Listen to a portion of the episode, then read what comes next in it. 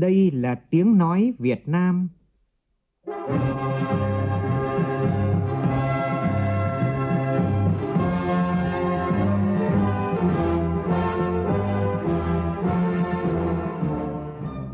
là tiếng nói Việt Nam, phát thanh từ Hà Nội, thủ đô nước Cộng hòa xã hội chủ nghĩa Việt Nam.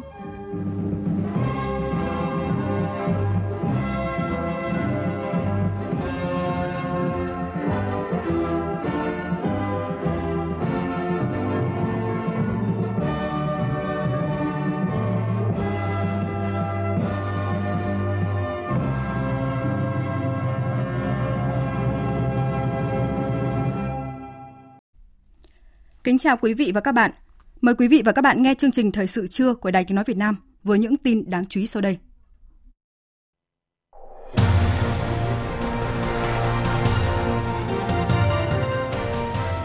Với đa số đại biểu tán thành, Quốc hội biểu quyết thông qua luật hợp tác xã sửa đổi và luật phòng thủ dân sự. Gần 7.400 tỷ đồng tiền thuế thu qua cổng thông tin điện tử dành cho nhà cung cấp nước ngoài – Công an thành phố Đà Nẵng lần đầu tiên làm rõ và chặn đứng một đường dây mua bán trái phép thông tin cá nhân tài khoản ngân hàng số lượng lớn với sự tiếp tay của nhân viên các ngân hàng. Trong phần tin thế giới, Liên Hợp Quốc chính thức thông qua Hiệp định về biển cả, đánh dấu sự ra đời của văn kiện thứ ba thực thi Công ước của Liên Hợp Quốc về luật biển năm 1982 UNCLOS. Mỹ và Trung Quốc đều gửi đi những thông điệp tích cực sau chuyến thăm Bắc Kinh của Ngoại trưởng Antony Blinken nhân kỷ niệm 98 năm Ngày báo chí cách mạng Việt Nam 21 tháng 6. Cũng trong chương trình, Đài Tiếng Nói Việt Nam giới thiệu bài viết của Phó Giáo sư Tiến sĩ Nguyễn Thế Kỷ với nhan đề Tầm cao văn hóa trong báo và thơ Xuân Thủy.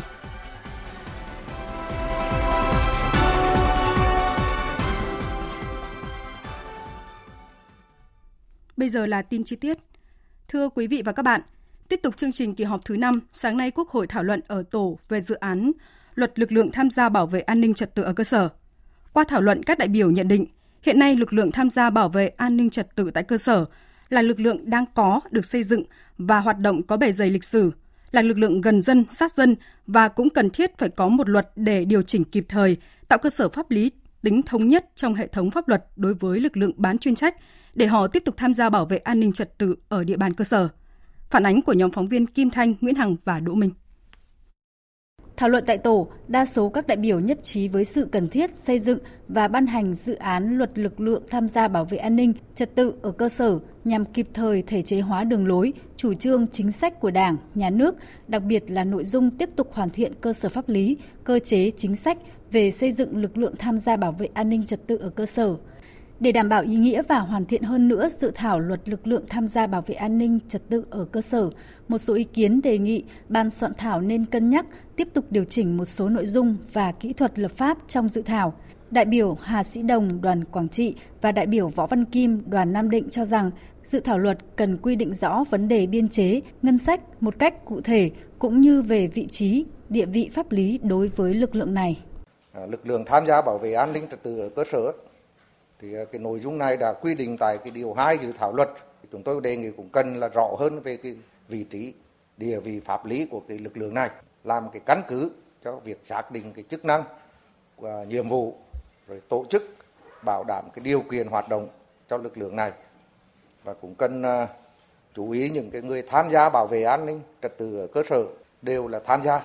Cần phải có cái ờ, quy định về cái chế độ, chính sách và các cái hệ thống bảo vệ Tôi nghĩ rằng là tổ chức ra một cái lực lượng tham gia bảo vệ an ninh và trật tự ở cơ sở là cần thiết. Bây giờ những cái văn phòng đó chúng ta phải tổ chức lại, kết hợp nhiệm vụ lại thì sẽ tốt. Nhưng mà mô hình thế này, số lượng là bao nhiêu? Đó là nông cốt thì phải có lực lượng nông cốt.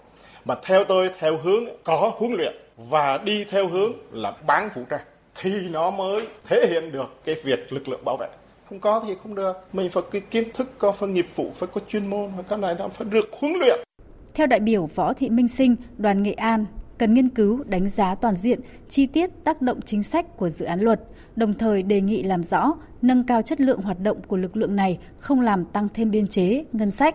Đại biểu Võ Thị Minh Sinh, đoàn Nghệ An nêu ý kiến. Tôi nghĩ là phải tùy theo mật độ dân số để mà quy định chứ không thể quy định biên chế tối thiểu mà quy định tổ thì lại tối đa thì cái này cũng cần phải xem xét bởi vì là cam kết trong cái giải trình là không tăng biên chế, không tăng chi phí ngân sách. Nhưng tôi thấy nếu mà tính bình quân đáng tính áng áng theo cái số liệu này thôi thì một tỉnh cũng phải chi một năm khoảng 30 tỷ Đấy là đối với những cái tỉnh có điều kiện. Còn ví dụ như tỉnh Nghệ An mà đến 3.805 tổ dân cư khối phố nữa rồi là tỉnh là cũng đang cũng rất là khó thì đây cũng là một cái phải tính toán kỹ. Thảo luận tại tổ, Bộ trưởng Bộ Công an Tô Lâm cho biết mục tiêu quan trọng nhất khi ban hành luật này là đảm bảo trật tự cơ sở, phải bám vào cơ sở. Một cái mục tiêu đó là chúng tôi sẽ xây dựng cái cơ sở phường xã là những cái pháo đài về an ninh trật tự, là những cái nơi mà phải được bảo đảm an ninh an toàn nhất. Xã phường nào mà cũng an ninh an toàn thì quận huyện là phải an toàn. Cấp trên sẽ an toàn hết không có chỗ nào lọt được ra phường xã cả. Cái phường xã là cái địa bàn cơ sở là cái pháo đài là cái rất quan trọng. Tăng cường lực lượng công an chính quy về xã rồi làm cái phần đó chưa đủ sức để vận động quần chúng nhân dân chúng tôi sẽ xây dựng những cái xã không có tội phạm những cái xã không có ma túy. Đấy là cái mục tiêu rất lớn. Trước đó, đầu giờ sáng nay, với đa số phiếu tán thành, Quốc hội đã biểu quyết thông qua luật hợp tác xã sửa đổi, luật phòng thủ dân sự và nghị quyết về quyết định chủ trương đầu tư dự án đường giao thông từ quốc lộ 27C đến đường tỉnh DT 656 tỉnh Khánh Hòa kết nối với Lâm Đồng và Ninh Thuận – Dự án luật hợp tác xã sửa đổi gồm 12 chương và 115 điều, tăng 4 điều so với dự thảo luật do chính phủ trình Quốc hội tại kỳ họp thứ tư và đã cơ bản đáp ứng được quan điểm, mục tiêu, yêu cầu đặt ra khi sửa đổi luật, trong đó bỏ quy định về chuyển nhượng phần góp vốn của thành viên trong hợp tác xã, liên hiệp hợp tác xã nhằm tránh hiện tượng mua bán phần vốn góp tương tự như công ty cổ phần, thao túng chi phối một số cá nhân, tổ chức – về luật phòng thủ dân sự đã quy định rõ hơn trách nhiệm của 8 bộ có nhiệm vụ nhiều nhất và liên quan trực tiếp đến hoạt động phòng thủ dân sự. Sau khi được tiếp thu, chỉnh lý, hoàn thiện theo ý kiến đại biểu Quốc hội, luật phòng thủ dân sự có 7 chương với 57 điều. Theo đó, Quỹ phòng thủ dân sự là quỹ tài chính nhà nước ngoài ngân sách được thành lập ở trung ương và cấp tỉnh để huy động nguồn lực xã hội, hỗ trợ hoạt động phòng thủ dân sự luật phòng thủ dân sự có hiệu lực thi hành từ ngày 1 tháng 7 năm 2024. Dự án đường giao thông từ quốc lộ 27C đến đường tỉnh DT 656 tỉnh Khánh Hòa kết nối với Lâm Đồng và Ninh Thuận được biểu quyết thông qua nhằm cụ thể hóa mục tiêu phát triển tỉnh Khánh Hòa theo nghị quyết số 09 ngày 28 tháng 1 năm 2022 của Bộ Chính trị về xây dựng phát triển tỉnh Khánh Hòa đến năm 2030, tầm nhìn đến năm 2045, hoàn thiện hệ thống giao thông kết nối hai huyện miền núi Khánh Sơn và Khánh Vĩnh theo quy hoạch hệ thống giao thông của tỉnh Khánh Hòa tạo điều kiện phát triển kinh tế xã hội hai huyện này nói riêng và tỉnh Khánh Hòa nói chung, tăng khả năng kết nối giao thông, vận chuyển hàng hóa liên vùng với các tỉnh Ninh Thuận và Lâm Đồng, tăng cường quốc phòng an ninh trong khu vực, tạo thành mạng lưới giao thông cơ động thông suốt trong mọi tình huống để đảm bảo an ninh quốc phòng, phục vụ hiệu quả công tác tuần tra, kiểm soát, quản lý, bảo vệ rừng. Theo chương trình chiều nay, Quốc hội biểu quyết thông qua luật bảo vệ quyền lợi người tiêu dùng sửa đổi và thảo luận ở hội trường về dự án luật tài nguyên nước sửa đổi. Sáng nay tại Trung tâm Phát thanh Quốc gia 58 Quán sứ Hà Nội, Ban tuyên giáo Trung ương phối hợp với Bộ Thông tin và Truyền thông, Hội Nhà báo Việt Nam, Đài Tiếng Nói Việt Nam tổ chức hội nghị giao ban báo chí tuần 3 tháng 6 năm 2023. Tới dự có Bí thư Trung ương Đảng, trưởng Ban tuyên giáo Trung ương Nguyễn Trọng Nghĩa, Phó Thủ tướng Trần Hồng Hà, các ủy viên Trung ương Đảng cùng lãnh đạo các ban bộ ngành Trung ương.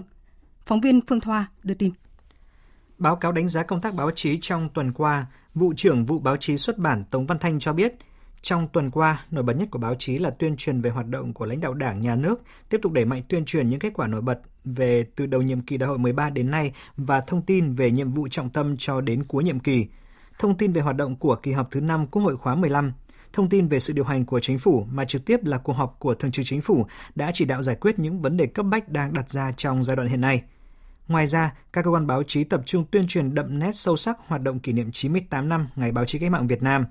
Chất lượng, chất liệu cho tuyên truyền đợt này được tạo dựng từ sự quan tâm rất lớn của lãnh đạo Đảng, Nhà nước, thể hiện rất rõ nét đó là việc Thủ tướng Chính phủ làm việc với Hội Nhà báo Việt Nam, Chủ tịch Quốc hội gặp mặt các cơ quan báo chí, tổ chức trao giải Diên Hồng, Bí thư Trung ương Đảng, trưởng ban tuyên giáo Trung ương gặp mặt các cơ quan báo chí chính trị chủ lực và đánh giá các nhiệm vụ thông tin tuyên truyền, chỉ đạo thông tin tuyên truyền trong thời gian tới ghi nhận biểu dương các cơ quan báo chí và những người làm báo luôn tiên phong, sáng tạo đổi mới trong bồi đắp làm giàu nền văn hóa nước ta trong điều kiện tác nghiệp khó khăn.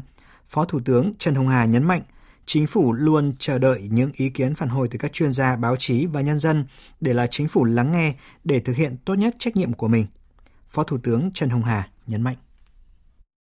Cái ờ, đề án 06 dự kiến trong tháng 6 này sẽ hoàn thành bước đầu đưa khoảng 25 các cái dịch vụ công và người dân có thể trên các hệ thống phương tiện có thể là trực tiếp làm các cái dịch vụ Bước cải cách này của chính phủ sẽ vừa tháo gỡ những khó khăn hiện tại, vừa chuẩn bị kiến tạo cho những cái vấn đề chính sách mới.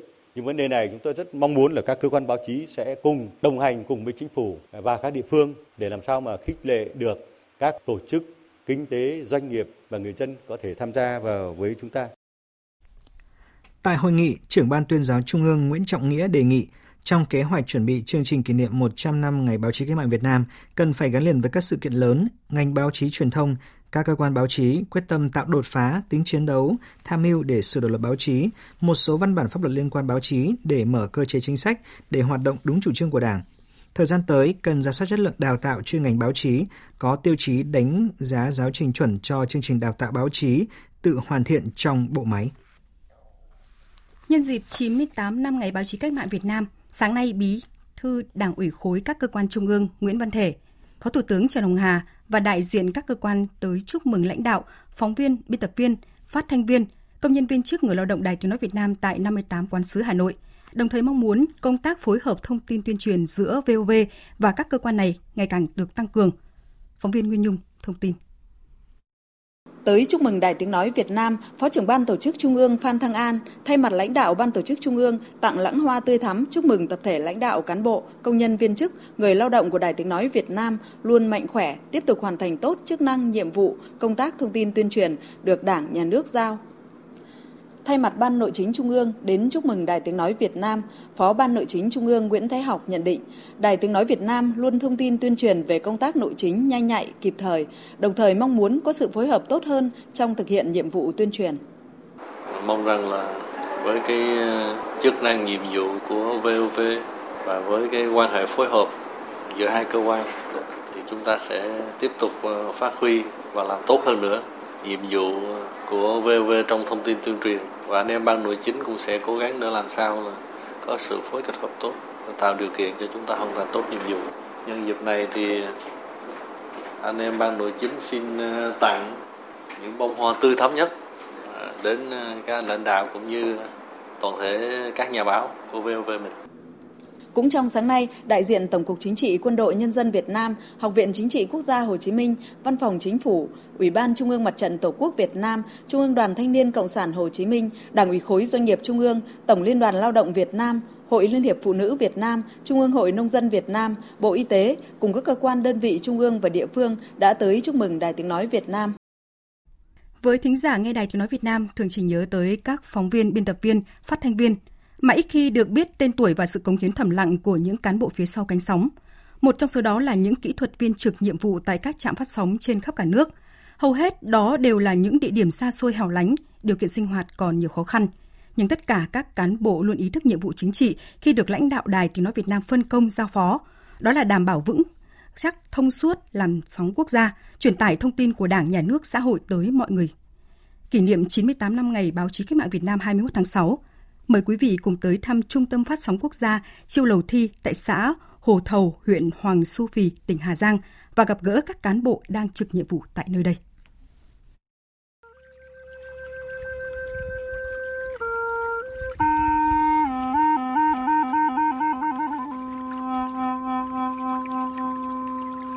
Chiêu lầu thi có nghĩa là 9 tầng mây.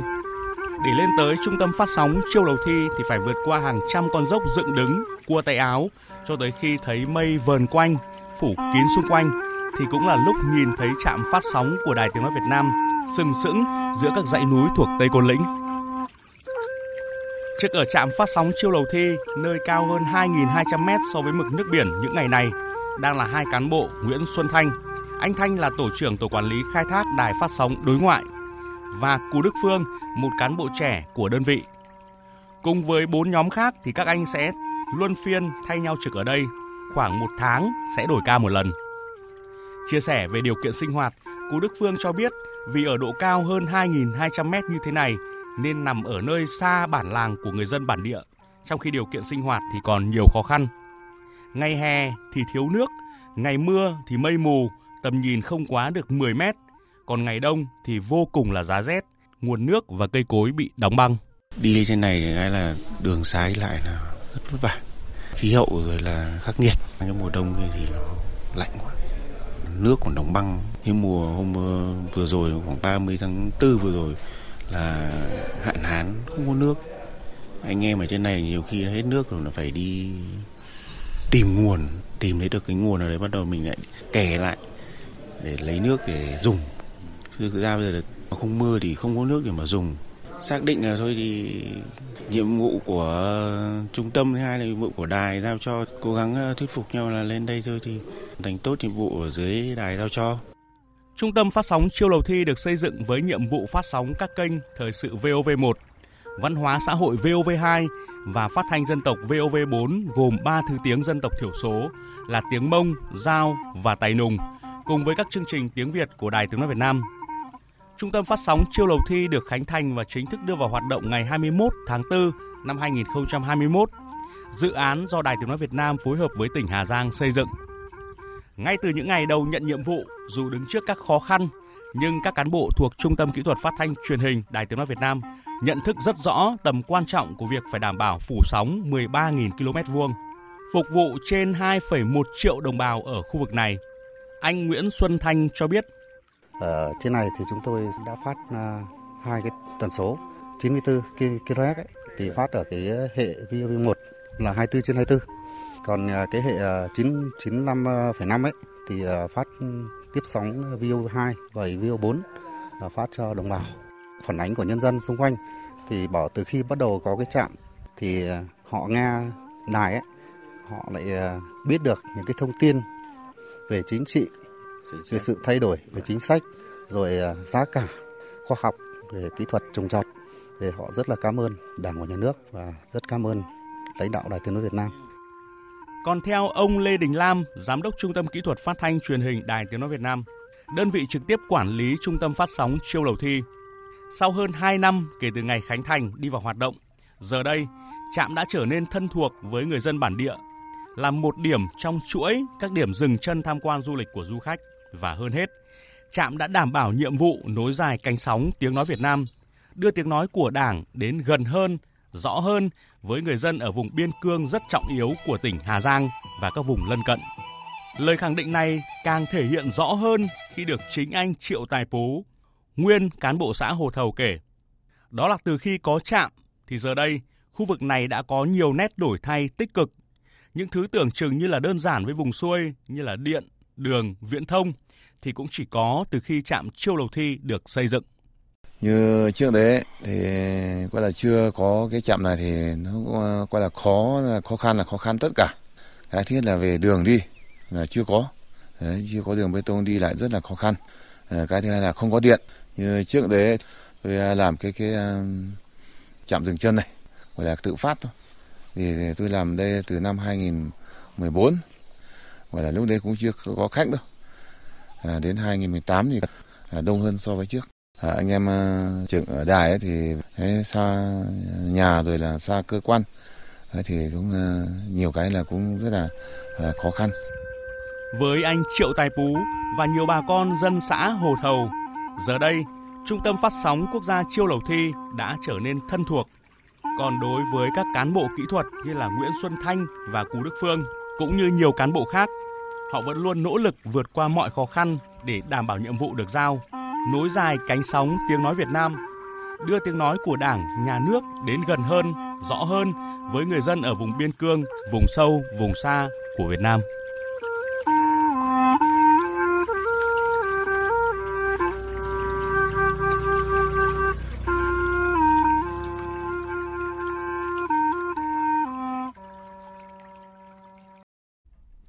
Mời quý vị và các bạn nghe tiếp chương trình Thời sự trưa của Đài Tiếng Nói Việt Nam. Thưa quý vị và các bạn, ông Nguyễn Bằng Thắng, Cục trưởng Cục Thuế Doanh nghiệp lớn, Tổng cục Thuế vừa cho biết, kết quả thu cho ngân sách quốc gia nộp qua cổng thông tin điện tử dành cho nhà cung cấp nước ngoài từ ngày 21 tháng 3 năm 2022 đến nay là gần 7.400 tỷ đồng. Và theo ông Nguyễn Bằng Thắng, việc kê khai nộp thuế trực tiếp hơn một năm qua đã khẳng định Việt Nam là một trong bốn nước đi đầu trong khu vực ASEAN triển khai áp dụng thu thuế xuyên biên giới thông qua một cổng thông tin điện tử trực tuyến. Cục Thuế Quảng Ninh dẫn đầu chỉ số PA Index 2022 trên địa bàn. Thông tin cụ thể như sau.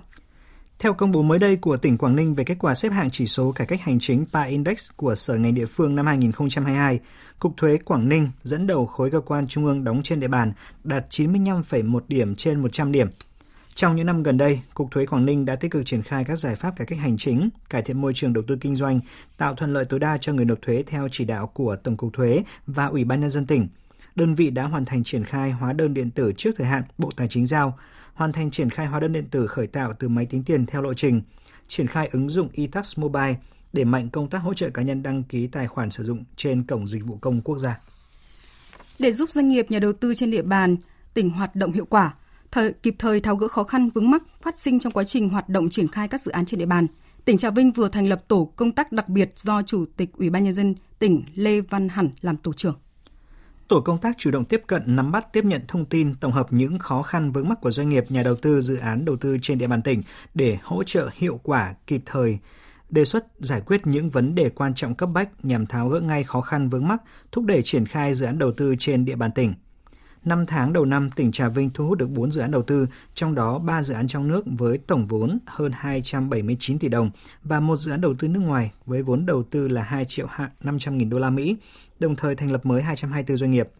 Toàn tỉnh hiện có trên 3.800 doanh nghiệp với tổng vốn đăng ký gần 62.000 tỷ đồng, giải quyết việc làm cho trên 85.000 lao động. Trên, trên địa bàn tỉnh có 371 dự án còn hiệu lực.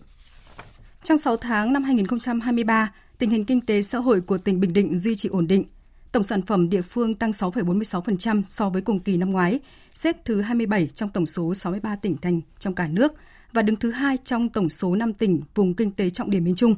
Tỉnh Bình Định cũng đã thu hút được một dự án vốn đầu tư nước ngoài với tổng số vốn đầu tư là hơn 81.000 tỷ đồng do công ty cổ phần quốc tế Anh Văn Hội Việt Mỹ Singapore làm chủ đầu tư và liên quan đến giải ngân vốn đầu tư công thấp, ông Phạm Anh Tuấn, Chủ tịch Ủy ban nhân dân tỉnh Bình Định cho biết.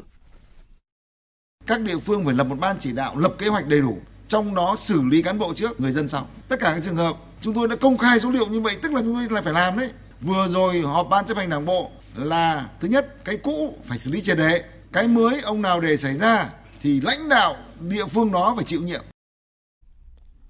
Sáng nay, Sở Du lịch Thành phố Hồ Chí Minh công bố chương trình quảng bá du lịch Việt Nam Thành phố Hồ Chí Minh diễn ra tại thủ đô Phnom Penh, Campuchia và thủ đô Bangkok, Thái Lan. Chương trình quảng bá du lịch Việt Nam Thành phố Hồ Chí Minh lần này tập trung giới thiệu đa dạng sản phẩm du lịch mới của Việt Nam Thành phố Hồ Chí Minh, đặc biệt là sản phẩm du lịch y tế. Đồng thời chương trình quảng bá trực tiếp sản phẩm, dịch vụ của cộng đồng doanh nghiệp du lịch bệnh viện cơ sở y tế chăm sóc sức khỏe của Việt Nam. Sau hoạt động xúc tiến quảng bá tại Campuchia, chương trình quảng bá xúc tiến du lịch Việt Nam thành phố Hồ Chí Minh sẽ diễn ra tại thủ đô Bangkok, Thái Lan với sự tham dự của các tổ chức, đại lý, công ty du lịch, bệnh viện, cơ sở y tế uy tín chuyên nghiệp về tour du lịch y tế của Thái Lan. Tiếp tục thúc đẩy sản phẩm du lịch địa phương, cũng trong sáng nay, Sở Văn hóa Thể thao và Du lịch Đắk Lắk khai mạc lớp tập huấn kỹ năng xây dựng và phát triển sản phẩm du lịch tại địa phương. Hợp xíu, phóng viên Đài Tiếng Nói Việt Nam, thường trú Tây Nguyên, đưa tin. Tham gia lớp tập huấn có hơn 50 học viên là những người làm công tác du lịch tại các khu điểm du lịch, cơ sở lưu trú homestay, các hộ gia đình đầu tư phát triển du lịch nông nghiệp, nông trại. Lớp tập huấn nhằm hỗ trợ tạo điều kiện cho đội ngũ lao động trong ngành du lịch, nâng cao kiến thức, kỹ năng về xây dựng sản phẩm du lịch đặc trưng, góp phần tạo thêm nhiều sản phẩm du lịch độc đáo, mới lạ, hấp dẫn để thu hút du khách khi đến với Đắk Lắk. Anh Y Tiến Buôn Crông, nhân viên một khu du lịch sinh thái nghỉ dưỡng tại huyện Lắk, chia sẻ. Cũng ờ, mong muốn sẽ học tập và giao lưu với tất cả các anh chị làm du lịch ở trên này. Và ngoài ra nữa thì mình cũng mong muốn là sẽ có một số cái kiến thức để mình ờ, có thể áp dụng vào chỗ mình đang làm việc và xa nữa mình cũng mong muốn là sẽ phát triển ờ, một cái khu của mình nó sẽ chỉnh chu hơn. Bà Nguyễn Thụy Phương Hiếu, Phó Giám đốc Sở Văn hóa Thể thao và Du lịch Đắk Lắk cho biết, từ sau đại dịch COVID-19 đến nay, lực lượng lao động có nhiều thay đổi nên Sở tiếp tục rà soát, thống kê lại đội ngũ làm du lịch để có hướng đào tạo cho phù hợp với thực tế. Các doanh nghiệp họ cũng tự tổ chức, tự mời giảng viên về tại đơn vị để mà tổ chức cho đội ngũ nhân viên của mình. Như vậy thì đội ngũ cũng đang rất là cố gắng để mà thực hiện tốt được cái nhiệm vụ của mình hiện nay để mà phục vụ cái nhu cầu ngày càng cao của du khách. Chuyển sang một thông tin đáng chú ý. Phòng An ninh mạng và Phòng chống tội phạm sử dụng công nghệ cao Công an Đà Nẵng vừa phá một đường dây thu thập mua bán trái phép thông tin tài khoản ngân hàng với sự tiếp tay của chính nhân viên ngân hàng. Đây là vụ án đầu tiên trên cả nước mà cơ quan chức năng đã làm rõ và chặn đứng đường dây mua bán trái phép thông tin cá nhân của tài khoản ngân hàng số lượng lớn, cần phải ngăn chặn và có sự tiếp tay của nhân viên. Phòng An ninh mạng và Phòng chống tội phạm sử dụng công nghệ cao Công an Đà Nẵng cho biết, qua trinh sát đã phát hiện một nhóm đăng tải lên các trang mạng xã hội các bài viết liên quan đến việc nhận tra soát thông tin cá nhân của khách hàng tại 22 hệ thống ngân hàng trên toàn quốc để thu phí. Qua đó, xác nhận một đối tượng 30 tuổi trú tại Lào Cai cùng nhiều người có liên quan. Công an Đà Nẵng cũng triệu tập hàng chục nhân viên của 13 ngân hàng thương mại cổ phần tại nhiều địa phương trên cả nước liên quan đến việc cung cấp bán thông tin tài khoản ngân hàng cho đối tượng này. Chuyển sang phần tin quốc tế. Hội nghị liên chính của Liên Hợp Quốc ngày 19 tháng 6 đã chính thức thông qua Hiệp định về bảo tồn và sử dụng bền vững đa dạng sinh học tại vùng ngoài quyền tài phán quốc gia, còn tạ còn gọi là Hiệp định về biển cả, bằng đồng thuận đánh dấu sự ra đời của văn kiện thứ ba thực thi công ước của Liên Hợp Quốc về luật biển năm 1982, gọi tắt là UNCLOS. Phát biểu tại hội nghị, Tổng thư ký Liên Hợp Quốc Antonio Guterres kêu gọi các quốc gia nhanh chóng ký và phê chuẩn hiệp định sớm nhất có thể nhằm giải quyết các mối đe dọa đối với đại dương như là biến đổi khí hậu, làm nóng lên toàn cầu, khai thác quá mức, biến đổi hệ sinh thái biển cũng như là thực hiện thành công các mục tiêu phát triển bền vững.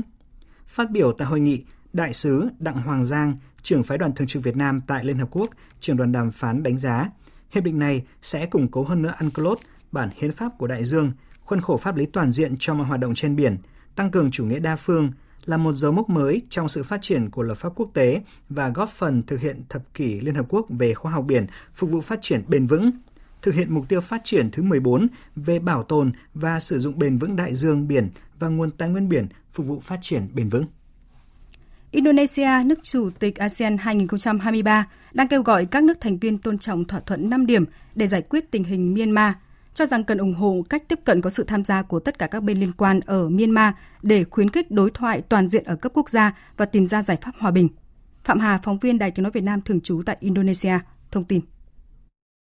Phát biểu tại buổi họp báo ở Jakarta hôm qua, quan chức phụ trách vấn đề ngoại giao khu vực thuộc Bộ Ngoại giao Indonesia Nura Sawajaya cho rằng trong bối cảnh ASEAN hiện nay cần phải tôn trọng các quy định đặc biệt liên quan đến đồng thuận 5 điểm và kết quả các cuộc họp cấp cao ASEAN đã được các nhà lãnh đạo nhất trí để giải quyết cuộc khủng hoảng Myanmar. Khẳng định cách tiếp cận của Indonesia, Ngoại trưởng Indonesia Retno Marsudi trước đó cũng nhấn mạnh. Các nước ASEAN đều ủng hộ lập trường của nước chủ nhà Indonesia tiếp xúc với tất cả các bên liên quan tại Myanmar. Mặc dù chưa có những bước tiến đáng kể đối với kế hoạch hòa bình 5 điểm, nhưng không có nghĩa là các nỗ lực bị dừng lại. Đặc biệt là việc từ bỏ nguyên tắc hiến trương của ASEAN. Kể từ khi được thành lập, ASEAN luôn khẳng định hiến trương ASEAN cần được tôn trọng với sự ủng hộ của lãnh đạo ASEAN, Indonesia sẽ tiếp tục những nỗ lực tiếp xúc với tất cả các bên liên quan. Indonesia vẫn cam kết hỗ trợ người dân Myanmar thông qua các hoạt động hỗ trợ nhân đạo cũng như nguyên tắc không ai bị bỏ lại phía sau. Tổng thư ký ASEAN Cao Kim Hun cũng cho biết các nước ASEAN vẫn sẽ tiếp tục ủng hộ kế hoạch đồng thuận 5 điểm, bao gồm chấm dứt bạo lực, tiếp cận hỗ trợ nhân đạo, thúc đẩy đối thoại giữa các bên. Từ phía ASEAN luôn có mong muốn hỗ trợ Myanmar tìm kiếm giải pháp cho cuộc xung đột. Cả Mỹ và Trung Quốc đều gửi đi những thông điệp tích cực sau chuyến thăm Bắc Kinh của Ngoại trưởng Antony Blinken. Đây là nỗ lực mới nhất của hai nền kinh tế hàng đầu thế giới nhằm vực dậy mối quan hệ đang đi xuống. Biên tập viên Thu Hoài tổng hợp thông tin. Chuyến thăm Trung Quốc hai ngày của Ngoại trưởng Antony Blinken là chuyến thăm cấp cao nhất của một quan chức Mỹ tới Trung Quốc kể từ năm 2018. Đánh giá về chuyến thăm, Chủ tịch Trung Quốc Tập Cận Bình đã ca ngợi tiến bộ trong quan hệ với Mỹ. Hai bên đã có những cuộc thảo luận thẳng thắn và sâu sắc.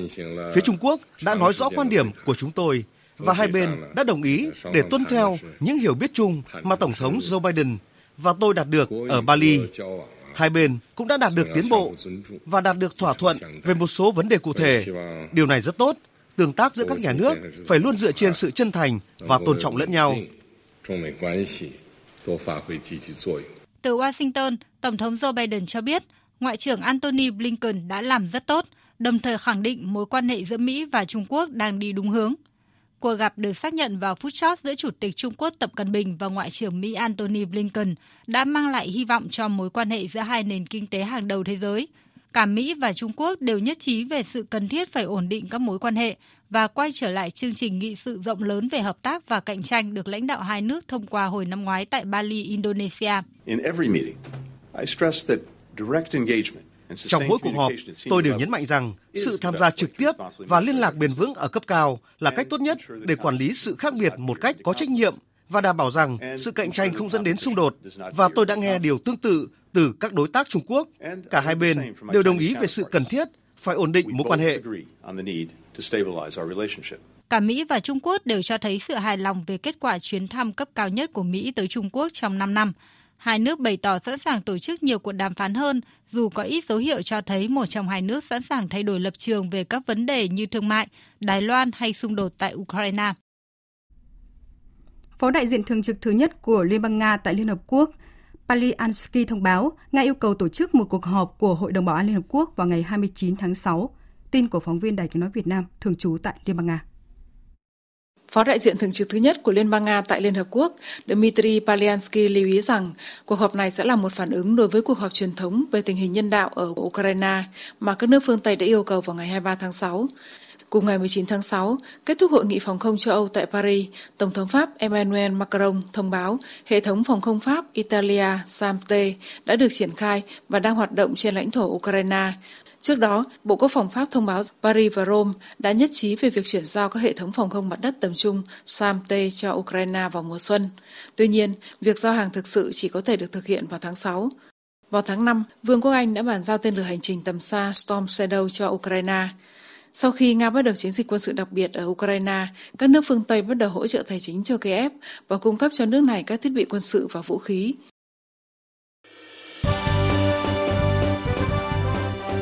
Thời sự tiếng nói Việt Nam. Thông tin nhanh. Bình luận sâu. Tương tác đa chiều.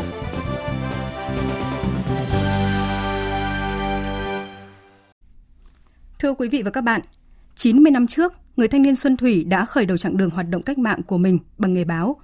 Cộng tác viên một số tờ báo nổi tiếng ở Hà Nội như là Trung Bắc Tân Văn hay là Hà Thành Họ Báo, ông vừa làm tuyên truyền giác ngộ cách mạng và tập hợp thanh niên, vừa thu thập tin tức viết bài, từng bước báo chí trong tay ông như thanh gươm được mài sắc trên hành trình làm nghề báo. Ông chọn nghề viết báo, gửi bài đăng trên các báo tin tức Đời nay, Trung Bắc Tân Văn, Hà Thanh Ngọ. Từ năm 1944, ông làm chủ nhiệm chủ bút báo Cứu Quốc của Việt Minh. Vừa lãnh đạo báo, vừa là cây bút chính với nhiều bút danh như là Chu Lang, Tất Thắng hay là Ngô Tất Thắng. Có thể nói báo chí là lĩnh vực được nhà báo Xuân Thủy dành chọn sự say mê và gắn bó nhất cho đến phút cuối cùng. Kỷ niệm 98 năm Ngày Báo chí Cách mạng Việt Nam, mời quý vị và các bạn nghe bài viết của Phó Giáo sư Tiến sĩ Nguyễn Thế Kỷ với nhan đề Tầm cao văn hóa trong báo và thơ của Xuân Thủy.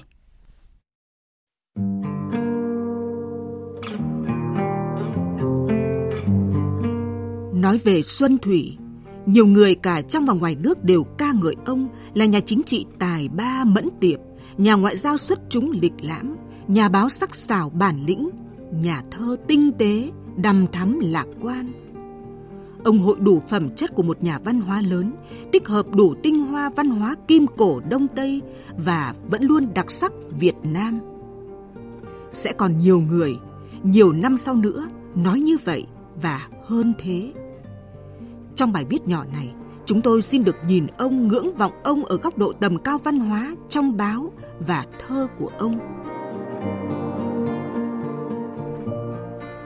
Xuân Thủy sinh ra trong một gia đình nhà nho yêu nước. Thân phụ ông từng tham gia phong trào Đông Kinh Nghĩa Thục đầu thế kỷ 20. Từ rất sớm, Xuân Thủy đã hăng hái làm nhiều việc giúp đỡ dân nghèo, chống thực dân Pháp và bè lũ tay sai. Ngoài 20 tuổi, ông chọn nghề viết báo, gửi bài đăng trên các báo tin tức, đời nay, Trung Bắc Tân Văn, Hà Thành Ngọ Báo. Tên ông và bút danh Xuân Thủy là ông lấy hai chữ đầu của đôi câu đối chạm khắc trước cửa nhà. Xuân hồi thảo mộc thiên hoa phát, thủy bất ba lan tứ hài bình. Nghĩa là xuân về cây cỏ muôn hoa nở, nước không sóng dữ, biển bình yên. Năm 1938, ông bị chính quyền thực dân bắt và giam ở nhà tù hỏa lò. Những câu thơ của người tù trẻ tuổi Xuân Thủy thật khí phách và tỏ rõ tầm tư tưởng. Đế quốc tù ta, ta chẳng tù, ta còn bộ óc ta không lo, giam người khóa cả chân tay lại, chẳng thể ngăn ta nghĩ tự do. Đế quốc giam cầm thể xác, khóa cả chân tay, nhưng con người ấy không cho mình là tù nhân vì ta còn bộ óc, ta nghĩ tự do. Có một lần, một vị linh mục vào thăm tù nhân, chắc là định khuyên răn và rửa tội. Xuân Thủy sáng tác mấy câu thơ vừa tếu táo vừa sắc nhọn, khẳng định ý chí kiên trung son sắt với cách mạng. Một hôm cố đạo vào thăm, hỏi han sức khỏe, lương tâm thế nào. Thưa rằng tôi chả làm sao, lương tâm vẫn tốt, máu đào còn nguyên. Ở đây đôi lúc cũng phiền, nhưng tôi chưa định có lên thiên đàng. Ra tù chưa được bao lâu, năm sau, năm 1939, Xuân Thủy bị bắt lần thứ hai và bị lưu đầy lên nhà tù Sơn La, trốn rừng thiêng nước độc. Lại đến Sơn La, lại núi rừng, nằm trên đỉnh núi mà như bưng, lờ mờ cửa ngục thông ba lỗ, thăm thẳm hầm giam sâu mấy tầng. Tại đây, ông cùng Trần Huy Liệu và các đồng chí của mình ra tờ báo bí mật có tên là Suối Reo. Tờ báo viết tay trên giấy thường, kể cả những màu giấy bị bỏ đi, mỗi tháng xuất bản bí mật một đến hai kỳ. Về tôn chỉ mục đích của báo, nhà báo nhà thơ Xuân Thủy viết Thu sang hoa cỏ già rồi, suối reo lên để cho đời trẻ trung, thu sang non nước lạnh lùng, suối reo lên để cho lòng ta reo. Hoạt động trong hoàn cảnh lao tù khắc nghiệt khổ ải, suối reo vẫn reo lên tiếng nói lạc quan cách mạng và lòng ta reo hơn khi Xuân Thủy được đứng vào hàng ngũ của Đảng năm 1941 ngay trong tù ngục. Nhiều bạn tù của ông và các nhà nghiên cứu lịch sử văn hóa, báo chí, văn chương sau này còn kể nhiều, ghi lại nhiều câu chuyện về Xuân Thủy làm báo làm thơ và tài biên tập thơ cho các bạn tù của ông. Nhà báo Lão Thành Hà Đăng cho biết, đầu năm 1943, sắp đến ngày thành lập đảng, Suối Reo nhận được nhiều bài viết của anh chị em trong tù. Có bài mở đầu bằng mấy vần thơ. Tiếng đảng ta nghe gọi, cờ đảng ta đi theo, muôn năm ta chúc đảng, muôn năm chúc suối reo. Xuân Thủy và mấy bạn biên tập cho rằng muôn năm ta chúc đảng thì được, nhưng muôn năm chúc suối reo thì không được vì như thế là tác giả Trúc Suối Reo gắn liền với cái nhà tù này cứ muôn năm sống mãi hay sao? Xuân Thủy sửa lại. Tiếng đảng ta nghe gọi, cờ đảng ta đi theo, chúc mừng ngày sinh đảng, lòng ta như suối reo. Lại đến một câu thơ khác. Em ơi có biết Sơn La, ở đây có đảng sao mà vắng em? Ô hay, cái anh chàng nào muốn đem cả vợ vào nhà tù này chắc không được, phải để cho vợ ở nhà làm việc gì khác hơn là đi ở tù chứ. Xuân Thủy sửa lại. Em ơi có biết Sơn La, xa em có đảng như là có em.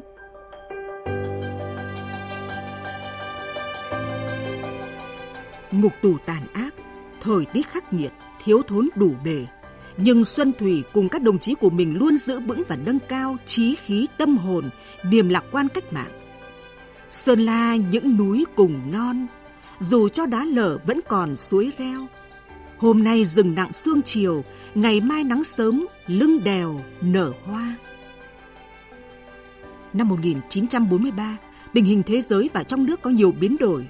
Chiến thắng của Hồng quân Liên Xô đã tạo nên cục diện mới cho cuộc chiến tranh thế giới lần thứ hai.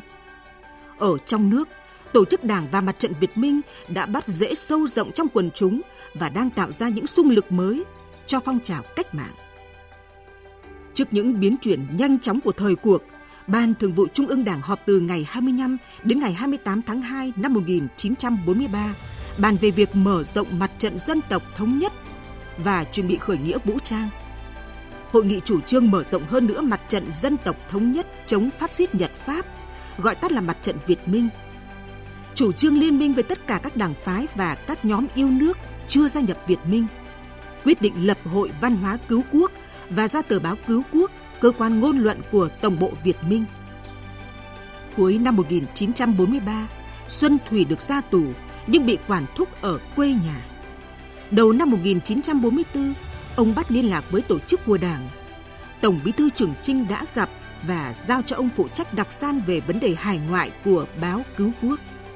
Mấy tháng sau, ông được giao phụ trách báo Cứu Quốc, rồi làm chủ nhiệm báo. Trước đây báo do Trung ương Đảng chỉ đạo, nay do xứ ủy Bắc Kỳ trực tiếp chỉ đạo.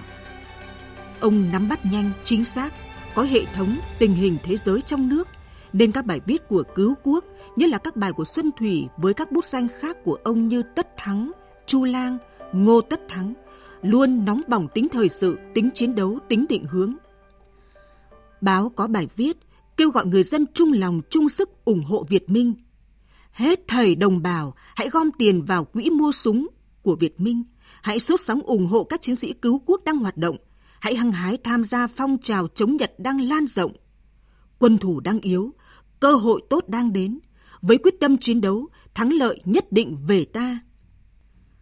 Ở bài Đông Dương sắp thành bãi chiến trường, nhà báo Xuân Thủy viết Phát xít Đức đang dễ chết ở châu Âu, mặt trận Thái Bình Dương bắt đầu kịch liệt. Không những quân Anh, Mỹ, Tàu sẽ giết Nhật, Pháp, mà chính Nhật, Pháp cũng tự giết nhau. Những bài báo chính luận sắc sảo, có sức lay động khích lệ toàn dân như tiễn bạn chiến khu, Nhật chết đến nơi, không đóng một xu thuế cho Nhật, tiễu trừ Việt gian. Ngay sau khi Nhật đầu hàng đồng minh vô điều kiện, ngày 15 tháng 8 năm 1945, Xuân Thủy viết bài Nhật đầu hàng, trong đó nêu rõ chủ trương của Đảng.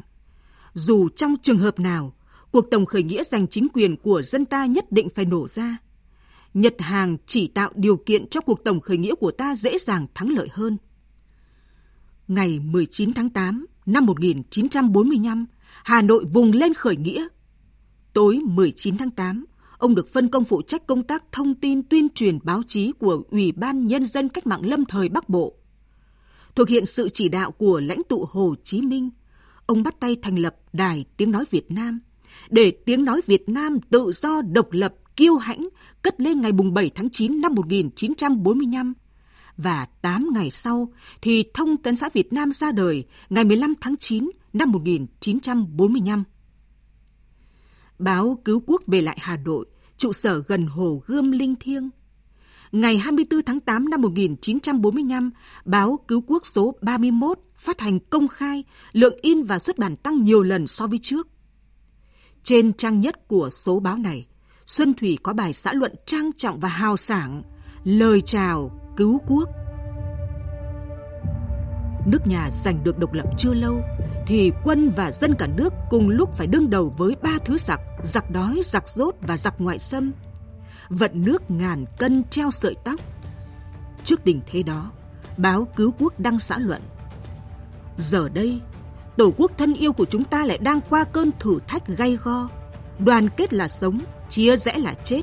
Không có một sức mạnh nào có thể thắng được cả một dân tộc đã giác ngộ, đoàn kết, kiên quyết phấn đấu vì độc lập tự do. Theo gợi ý của Chủ tịch Hồ Chí Minh về đoàn kết rộng rãi giới báo chí cả nước có tinh thần dân tộc để kháng chiến kiến quốc. Cuối năm 1945, Xuân Thủy vận động các ông Nguyễn Tường Phượng, chủ nhiệm tạp chí Tri Tân và ông Nguyễn Đức Thuyết, chủ nhiệm báo Vì nước, tham gia thành lập tổ chức của những người làm báo Việt Nam. Theo đề cử của nhà báo Xuân Thủy, nhà báo Nguyễn Tường Phượng giữ chức chủ tịch đoàn. Khi kháng chiến bùng nổ, ông Nguyễn Tường Phượng đi tản cư, cơ quan đầu não của Đảng, Chính phủ và Mặt trận Việt Minh trở về chiến khu Việt Bắc. Năm 1947, nhà báo Xuân Thủy gánh vác nhiệm vụ chủ tịch đoàn báo chí kháng chiến ông có sáng kiến mở lớp đào tạo cán bộ làm báo mang tên Huỳnh Thúc Kháng với 43 học viên theo học. Tháng 4 năm 1950, Xuân Thủy báo cáo với lãnh đạo mặt trận Việt Minh về việc thành lập Hội những người viết báo Việt Nam thay cho đoàn báo chí kháng chiến trước đó. Xuân Thủy làm chủ tịch hội khóa 1 và 2 từ tháng 4 năm 1950 đến tháng 9 năm 1963. Cùng với sự nghiệp báo chí vẻ vang, sau những bài thơ ra đời trong tù ngục, Xuân Thủy có thêm nhiều bài thơ câu thơ trong 9 năm kháng chiến chống thực dân Pháp và hơn 20 năm chống đế quốc Mỹ xâm lược. Ở Việt Bắc gian khổ mà lòng luôn ấm áp yêu tin. Xuân Thủy viết bài thơ Ngôi nhà kháng chiến có đoạn Tinh tươm cơm nước dọn ra bàn Trời lạnh sao lòng thấy ấm gian đĩa muối bát canh thêm quả ớt, hơi cơm nghi ngút, chuyện giòn tan. Bữa cơm kháng chiến đạm bạc, chỉ có cơm với đĩa muối bát canh quả ớt. Nhưng ngồi bên mâm cơm là những người đồng chí thân thương. Trời lạnh, sao lòng thấy ấm gian. Họ cảm nhận được cả hơi cơm nghi ngút và tự thấy bữa cơm thế là đã tinh tươm, nhất là chuyện giòn tan về tình nước, tình đời, tình người. Những người yêu thơ hết sức tâm đắc và cảm phục khi Xuân Thủy dịch một số bài thơ chữ Hán của Chủ tịch Hồ Chí Minh, điển hình là bài Nguyên Tiêu. Kim dạ Nguyên Tiêu Nguyệt Chính Viên, Xuân Giang Xuân Thủy tiếp Xuân Thiên, Yên Ba thâm sứ đàm quân sự, dạ bán quy lai Nguyệt Mãn Thuyền. Nhà thơ Xuân Thủy dịch, rằm xuân lồng lộng trăng soi, sông xuân nước lẫn màu trời thêm xuân, giữa dòng bàn bạc việc quân, khuya về bát ngát, trăng ngân đầy thuyền. Cũng từng có một số người dịch bài thơ này, nhưng có lẽ bài dịch của Xuân Thủy là hay nhất, vừa sát nghĩa, hợp tình cảnh, lột tả được ý tứ, cảm xúc tư tưởng của nhà cách mạng, nhà thơ Hồ Chí Minh vĩ đại. Trên mặt trận ngoại giao, ông là bộ trưởng trưởng đoàn đàm phán của ta tại hội nghị Paris về chấm dứt chiến tranh, lập lại hòa bình ở Việt Nam suốt gần 5 năm. Ông cũng là người chỉ đạo sắc sảo, là linh hồn những cuộc họp báo của đoàn ta, của đội quân báo chí ta tại hội nghị lịch sử này. Ở nơi đấu trí, đấu trí căng thẳng đó, hồn thơ của Xuân Thủy vẫn ngân dung trước bao sự việc sự kiện với nhiều cung bậc cảm xúc. Xa nước, xa gia đình, ông viết bài thơ Nghe tiếng đàn bầu Việt Nam. Hỡi tiếng đàn ta, tiếng hát ta, hỡi đôi chân ngọc búp tay ngà, vui tươi sắc sảo mê hồn nữa, cho sáng trời Tây, dậy biển xa. Gần cuối năm 1968, sau khi Hội nghị Paris kết thúc giai đoạn 1, giai đoạn đàm phán giữa phái đoàn nước Việt Nam Dân Chủ Cộng Hòa và phái đoàn Hoa Kỳ về chấm dứt chiến tranh ở Việt Nam. Dù hiếu chiến và lật lọng, Hoa Kỳ vẫn buộc phải chấp nhận ngừng ném bom phá hoại biển Bắc. Nhân sự kiện này, Xuân Thủy viết bài thơ Vui còn vui nữa. Tôi tự Paris nói vọng về, nỗi mừng khôn xiết kể say mê. Ai hôn thân thiết, hôn ai nhỉ? Hôn khắp năm châu khắp bạn bè. Trường xuân âu yếm dài sông sen, như ghé bên tai giọng đã quen. Giữa buổi thu sang xuân lại tới, anh ơi hiểu nhé tấm lòng em. Em biết anh đi mới nửa đường, nửa đường còn lại lắm phong sương. Nhưng em đã chắc ngày sum họp, nắng ấm trời nam tỏa bốn phương.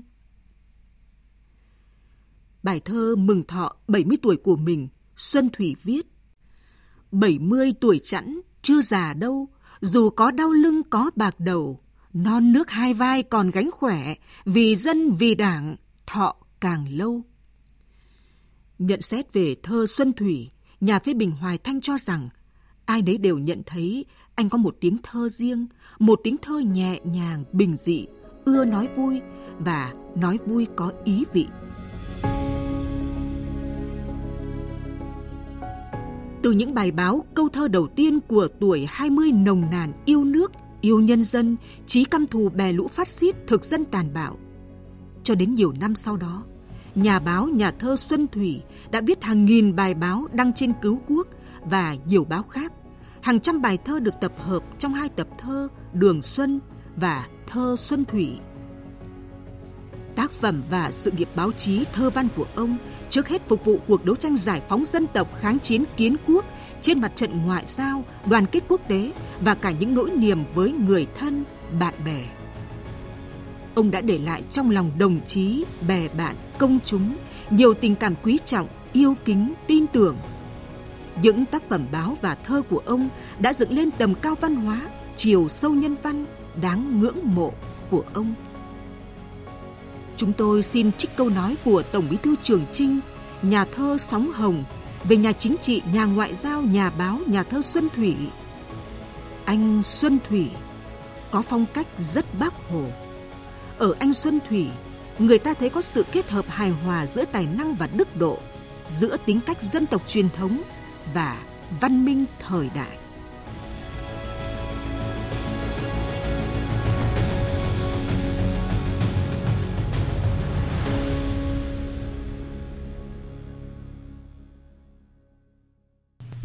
Quý vị và các bạn vừa nghe bài viết của Phó Giáo sư Tiến sĩ Nguyễn Thế Kỷ với nhan đề Tầm cao văn hóa trong báo và thơ Xuân Thủy nhân kỷ niệm 98 năm Ngày báo chí cách mạng Việt Nam 21 tháng 6. Tiếp theo chương trình là trang tin đầu tư tài chính.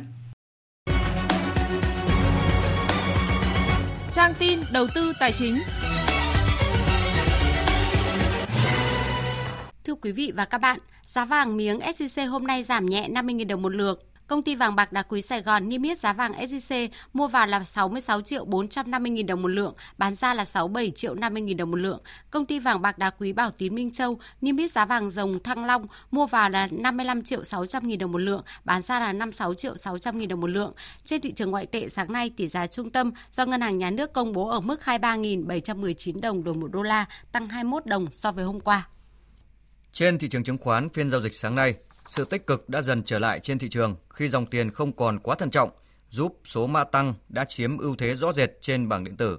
Dù vậy, việc các blue chip vẫn lình xình khiến VN Index chưa thực sự lấy lại được sức bật mà chỉ giằng co, rung lắc nhẹ. Kết thúc phiên giao dịch sáng nay, VN Index còn 1.103,96 điểm, HN Index còn 226,76 điểm. Đầu tư tài chính biến cơ hội thành hiện thực.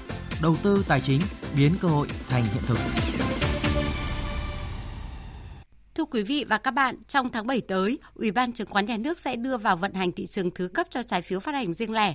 Việc đưa vào vận hành thị trường thứ cấp cho trái phiếu doanh nghiệp phát hành riêng lẻ tạo cơ sở để trái chủ thực hiện thanh khoản trên thị trường thuận lợi nhất, qua đó tạo dựng lại niềm tin đối với thị trường trái phiếu doanh nghiệp, ghi nhận của phóng viên Đài Tiếng nói Việt Nam. Nhận định về kế hoạch vận hành sàn giao dịch trái phiếu riêng lẻ trên thị trường, ông Minh Nguyễn, trưởng nhóm đầu tư F319 cho rằng trên thị trường trái phiếu doanh nghiệp, trước khi xảy ra vụ Tân Hoàng Minh và Tịnh Phát, nhiều ngân hàng, công ty chứng khoán đã mua trái phiếu doanh nghiệp ở thị trường sơ cấp, sau đó đã thay đổi lãi suất thực tế rồi bán lại cho các nhà đầu tư.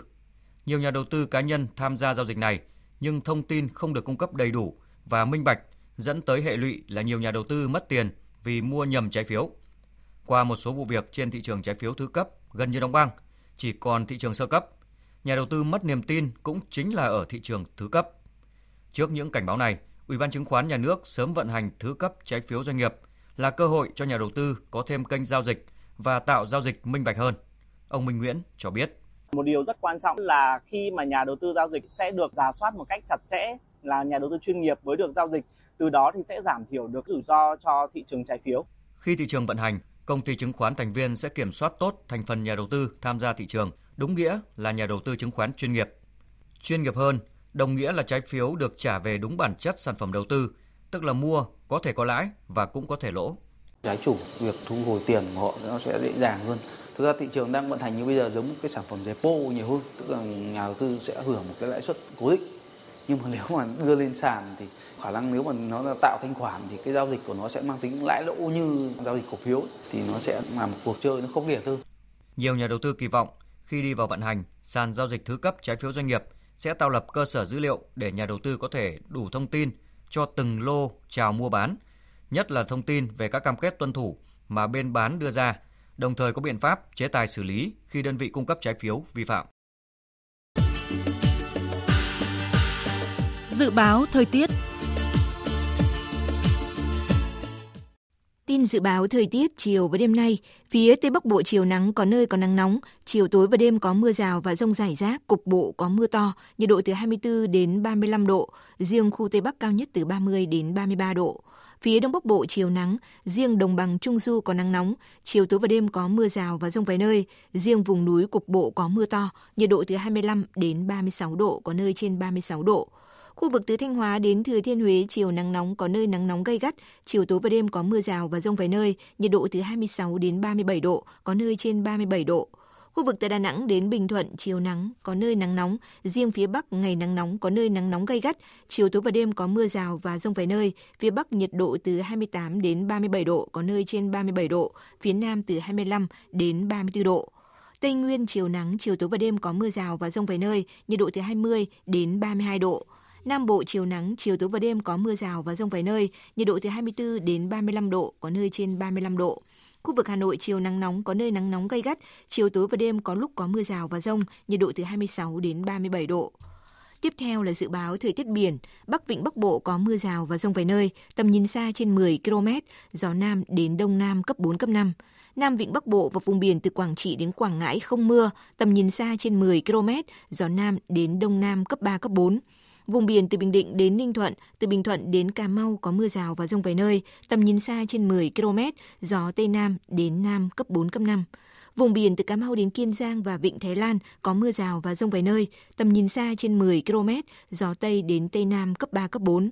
Khu vực Bắc Biển Đông và khu vực quần đảo Hoàng Sa thuộc thành phố Đà Nẵng không mưa, tầm nhìn xa trên 10 km, gió Nam đến Tây Nam cấp 4, cấp 5. Khu vực giữa và Nam Biển Đông và khu vực quần đảo Trường Sa thuộc tỉnh Khánh Hòa có mưa rào và rông vài nơi, tầm nhìn xa trên 10 km, giảm xuống từ 4 đến 10 km trong mưa, gió Nam đến Tây Nam cấp 4, cấp 5. Vừa rồi là thông tin dự báo thời tiết. Trước khi kết thúc chương trình, chúng tôi tóm lược những tin chính vừa phát. Với đa số phiếu tán thành, sáng nay Quốc hội biểu quyết thông qua luật hợp tác xã sửa đổi. Luật quy định tổng phần vốn góp của tất cả thành viên là tổ chức kinh tế có vốn đầu tư nước ngoài cá nhân là chủ đầu tư nước ngoài không quá 30% vốn điều lệ đối với hợp tác xã, liên hiệp hợp tác xã. Cũng trong sáng nay, Quốc hội đã thông qua luật phòng thủ dân sự Công an thành phố Đà Nẵng lần đầu tiên làm rõ và chặn đứng một đường dây mua bán trái phép thông tin cá nhân của tài khoản ngân hàng số lượng lớn. Với sự tiếp tay của nhân viên các ngân hàng, tổng cộng đã trao đổi mua bán thông tin của hơn 200 tài khoản ngân hàng để thu về số tiền hơn 400 triệu đồng. Hội nghị Liên Chính phủ của Liên Hợp Quốc vừa thông qua Hiệp định về biển cả, đánh dấu sự ra đời của văn kiện thứ ba thực thi Công ước của Liên Hợp Quốc về luật biển năm 1982. Hiệp định nhằm giải quyết các mối đe dọa đối với đại dương như biến đổi khí hậu, cũng như thực hiện thành công các mục tiêu phát triển bền vững. Những thông tin tóm lược vừa rồi đã kết thúc chương trình thời sự trưa của Đài Tiếng nói Việt Nam. Chương trình do các biên tập viên Thu Hằng, Đức Hưng, Hoàng Ân và Nguyễn Hằng thực hiện với sự tham gia của kỹ thuật viên Thu Hiền, chịu trách nhiệm nội dung Lê Hằng. Cảm ơn quý vị đã quan tâm theo dõi.